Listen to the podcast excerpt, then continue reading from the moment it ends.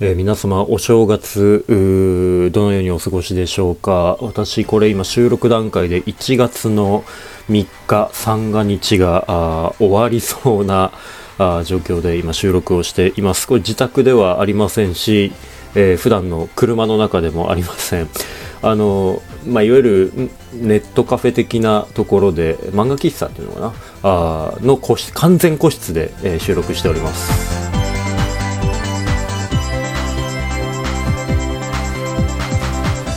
セル2023年1月3日火曜日午後14時43分くらい収録のテクノロジートークステーション第1267回目おはようございます。テクノでございますけれどもあのいわゆるね普通の個室だとあの天井が抜けててなんかドアだけあってみたいなこうパーテーションになってますけど、まあ、完全個室でまあ快活クラブなんですけど快活快活ね人生で多分2回目ぐらいなんですけど完全個室の、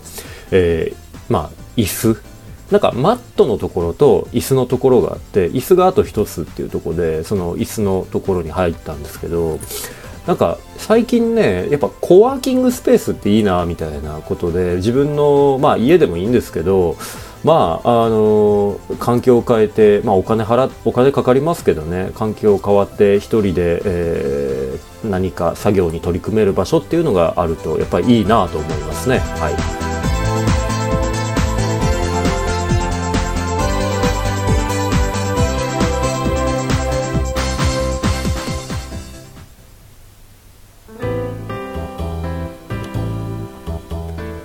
はい、ということで、で、そもそもじゃあなんで1月3日にそんな、ね、わざわざ金払って完全個室、ね、漫画読むだけだったら普通のね、机と椅子あるスペースだけ借りればいいじゃないかっていう話なんですけど、えー、実はですね、えー、明日1月4日にですね、まあ仕事に関わるセミナーがありまして、で、まあセミナーにね、参加するだけじゃないっていうね、セミナーで発表をするっていう、その、えー、セミナーの発表者なんですよね。で、まあ、その話自体は10月ぐらいに話がもう来てて、で、まあ、かれこれ2、3ヶ月、まあ3ヶ月弱ぐらいのあの時間をもらって何を話すとか、で、スライドの用意とか、えー、してたわけです。あの、うんとね、長いこと聞いてるリスナーさんだったらわかるかもしれませんが、って言って、ってわかるかな？あのコロナの直前、えー、2020年の年明け2020年の1月に、えー、2泊3日で函館に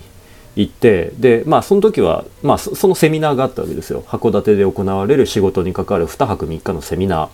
ー。でまあその時にい,、まあ、いろんな仕事に関わるセミナーみたいなものをずっと聞く、ね、あの2泊3日かけていっぱいいろんな人から話を聞くっていうのをやって。でその関係なんですよね。でコロナになって、まあ、現地開催が、まあ、ここ2021年2022年と2年連続で開催ができずで今年こそやるぞって、まあ、函館でやりますと、まあ、菊野さん札幌近郊ですけど函館に来てくださいと。で函館で話してくださいっていう話がまああったわけなんですけどまああまあコロナの今の状況的にやれないということでまあコロナの状況からオンラインで開催しますということで1月の4日の午後ですね、えー、オンラインで私ケクノがえ、仕事に関することをしゃべる。でそのねまあ、最終調整というか、まあ、スライド、スライドね、これね、没案も含めたらスライド200枚ぐらい作ったんですよね。1時間ですよ。1時間の講演で、セミナーか。1時間のセミナーでスライド200枚。で、えー、今結局ね、削って150。で、やっとね、100も抑えて、今ね、92枚まで。えー、本当にタイトルから、えー、一番最後のご清聴ありがとうございましたまで合計で今92枚まで落ち着いて まあ1時間の講演の中でまああのあれですよ。各何項目ごとのまあ目次みたいなところとかも含めてなのでまああのものによっては45秒しか示さないスライドとかもあるので大丈夫かなと思うんですけど何分こう1時間話すっていうのがここ最近というかケクステもまともに最近やってませんから1時間話せるのかなっていうのがすごく不安でちょっと自宅以外の場所でまあ自分がある程度声出してリハーサルができる場所って言ったらコワーキングスペースだなと。あとカラオケ。でカラオケ行ったら歌っちゃうな みたいなところもありのあとカラオケってねなかなか結構大きい部屋とかを一人で借りるとそこそこいいお金かかるので、まあ、それで快活のねあの快活はかつてアプリで会員にはなってたので3時間パックで1000円ぐらいですか。まあいいんじゃないですかということではいあの空きがあったので、えー、実家からちょっとさっき実家行ってきて実家に顔出してで、えー、帰るところの、まあ、要は自宅実家の近くの快活に今寄ってるわけなんですけど